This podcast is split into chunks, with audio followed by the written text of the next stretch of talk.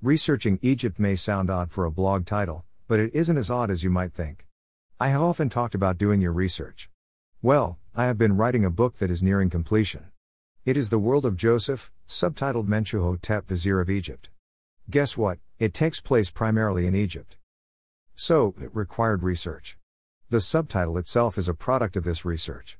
Before I started, I didn't know Joseph's Egyptian name other than the one given him by Pharaoh. But research showed that the name Mentuhotep was the name that history identified with him. The many and conflicting names of pharaohs and their viziers was just one of the issues I had to deal with when doing research. Fortunately, I didn't have to do the work all by myself.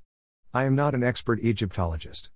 But through the internet, I was able to gather a great deal of information about the pharaoh, Sesostri along with the vizier Mentuhotep, and the capital of Egypt, which was Ijtawi pronounced Ishtawe. Through research, I was able to find the possible location of this mysterious city, design the palace which resembled other Egyptian palaces, and locate the land of Goshen. More about this issue on the other side of this break. TRWritingServices.com brings you this blog post or podcast to keep you informed on the issues of today. Authors need to stay informed so that they can relate to their readers' facts as well as entertain them with their imagination. TRWritingServices.com is a service dedicated to help authors reach their potential as independent writers.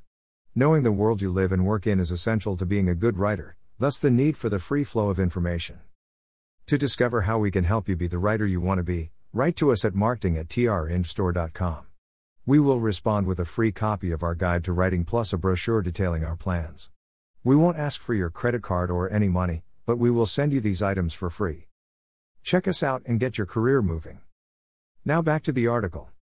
Tracking down Joseph in Egyptian history was quite a struggle. Not for me, but for Egyptologists. To begin with, Egyptian dynasties had to be discovered. Using ancient records proved daunting and made for a very unreliable Egyptian timeline, which not only didn't compare with the Bible but didn't compare with other well known facts.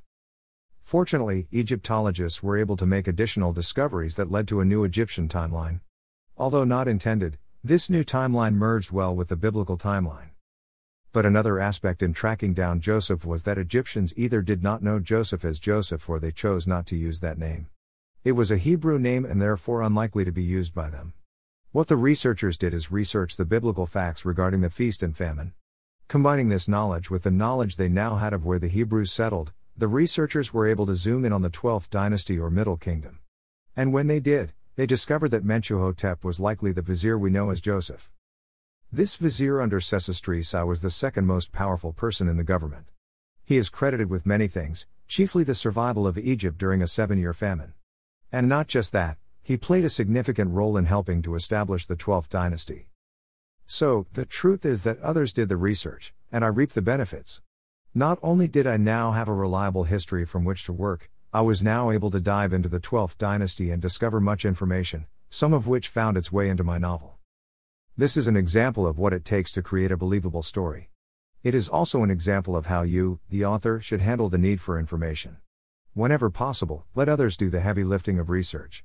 Eventually, you have to get involved, but it is a major aid if you let others do the work for you. And there is a big reward for you when the book is finished. First of all, you get a very special feeling of accomplishing something.